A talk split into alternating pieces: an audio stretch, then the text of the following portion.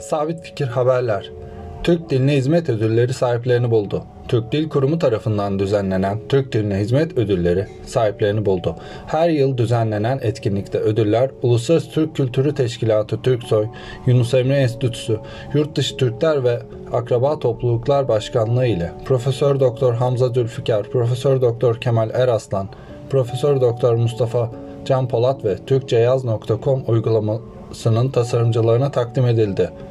Salgın şartları dolayısıyla kısıtlı katılımla düzenlenen töreni Türk Dil Kurumu Başkanı Profesör Doktor Gürer Gülsevin ile Atatürk Kültür, Dil ve Tarih Yüksek Kurumu Başkanı Profesör Doktor Muhammed Hekimoğlu da katıldı. Müzik